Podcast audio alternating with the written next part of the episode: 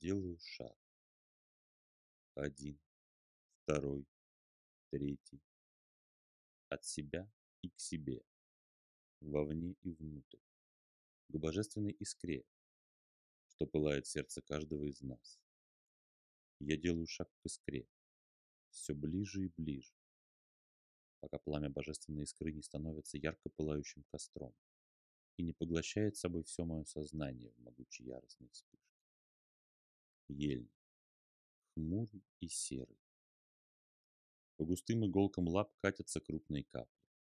Кажется, что там наверху из почти черных туч хлещут настоящие водные потоки. Но тут, в густом ельнике, до земли долетает лишь несколько капель. Зорницы освещают все вокруг от края неба до края, вспыхивая почти над самыми верхушками ели. Кажется, даже бьют в некоторые из них.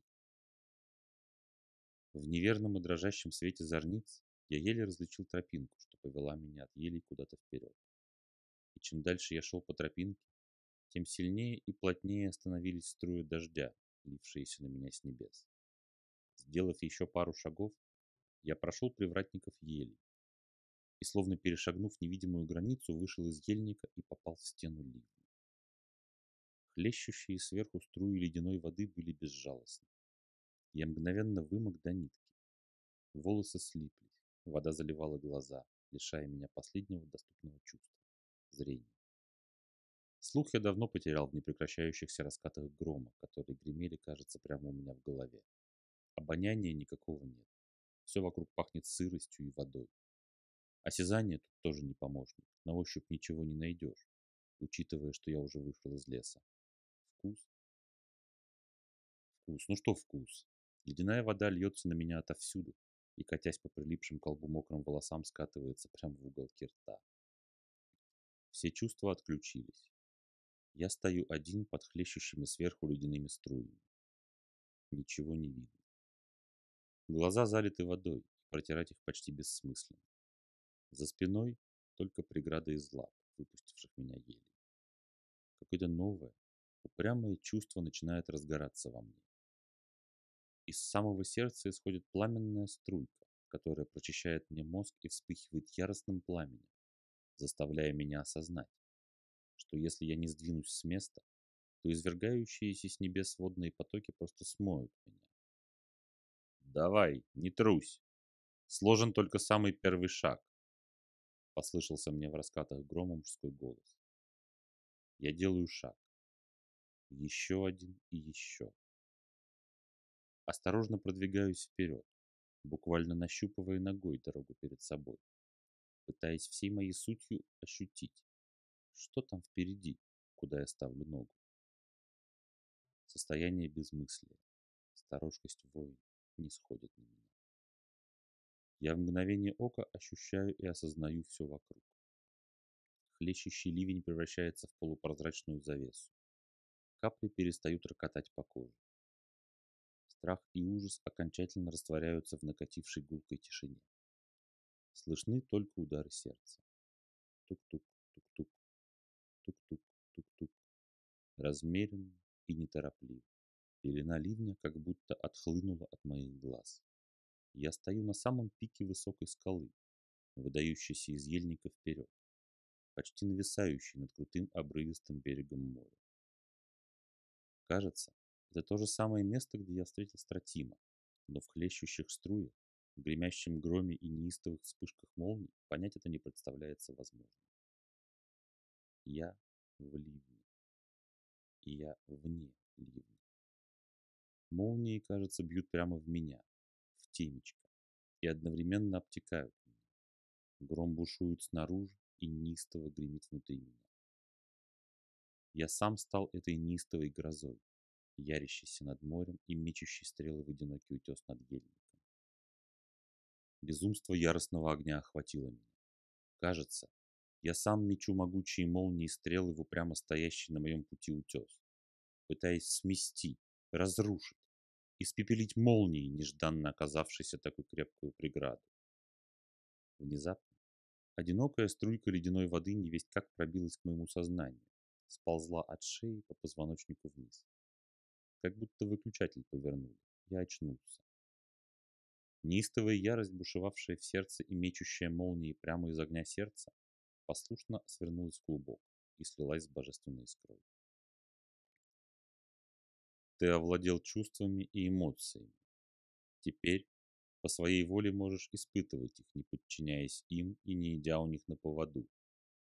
Раздался тот же ракочущий и гремящий голос у меня в голове. Кажется, молния ударила прямо у меня перед ногами.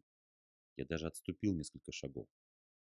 Из яркой вспышки вышел суровый воин в блистающем доспехе и открытом шлеме.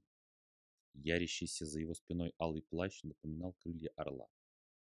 А секира в его руке сияла неистовым электрическим светом, отражая пламень полыхающих зорниц. Вождь. На ум приходит только одно слово. Суровый и справедливый вождь, который никогда не укрывается за спиной своих воинов и сам ведет их в яростную битву. Ради победы, ради ратного подвига, ради справедливости и выполнения законов рода. Я уважительно поклонился могучему воину-вождю. «Скажи мне, как твое имя, великий воин?» «Я Перун!» — громыхнул мне в ответ голос, похожий на раскаты грома. «Воевода небесной дружины, воин-защитник праве и законов рода. Тебе должно быть странно, что в череде творческих сил, с которыми ты познакомился, ты встречаешь воина-защитника, чей удел нести погибель врагам во славу рода своего и родичей своих. Довольно странно, представляется тебе, видеть столь несхожие творчеству энергии среди основных сил мироздания. Тут нет никаких противоречий и преград. Творец никогда не творит и не созидает для себя. Он творит для других. Для всех малых сих, кому нужна его помощь, поддержка и творчество. Творец творит для окружающих его душ, отдавая им огонь своего сердца и зажигая их сердца от своего неистого пылающего творческого огня. Воин тоже никогда не бьется за себя. Воин бьется за свою семью, за свой род, за свою державу, за свою честь и верность, за данную клятву. И ярость, живущая в сердце воина, дарует ему победу во всех битвах, когда он защищает доверившихся ему. Воин-защитник защищает творцов. Смысл жизни воина – дать творцам творить. Защитить их самих и их великое деяние созидания от разрушения, которое не соответствует предначертанному воле рода. Поэтому яростный защитник – одна из основных и движущих сил мироздания, защищая мироздание от неразумных, идущих наперекор воле рода и в слепом своем эгоизме разрушающих все, что создано творцами до них. Сейчас нарождающийся мир особенно хрупок.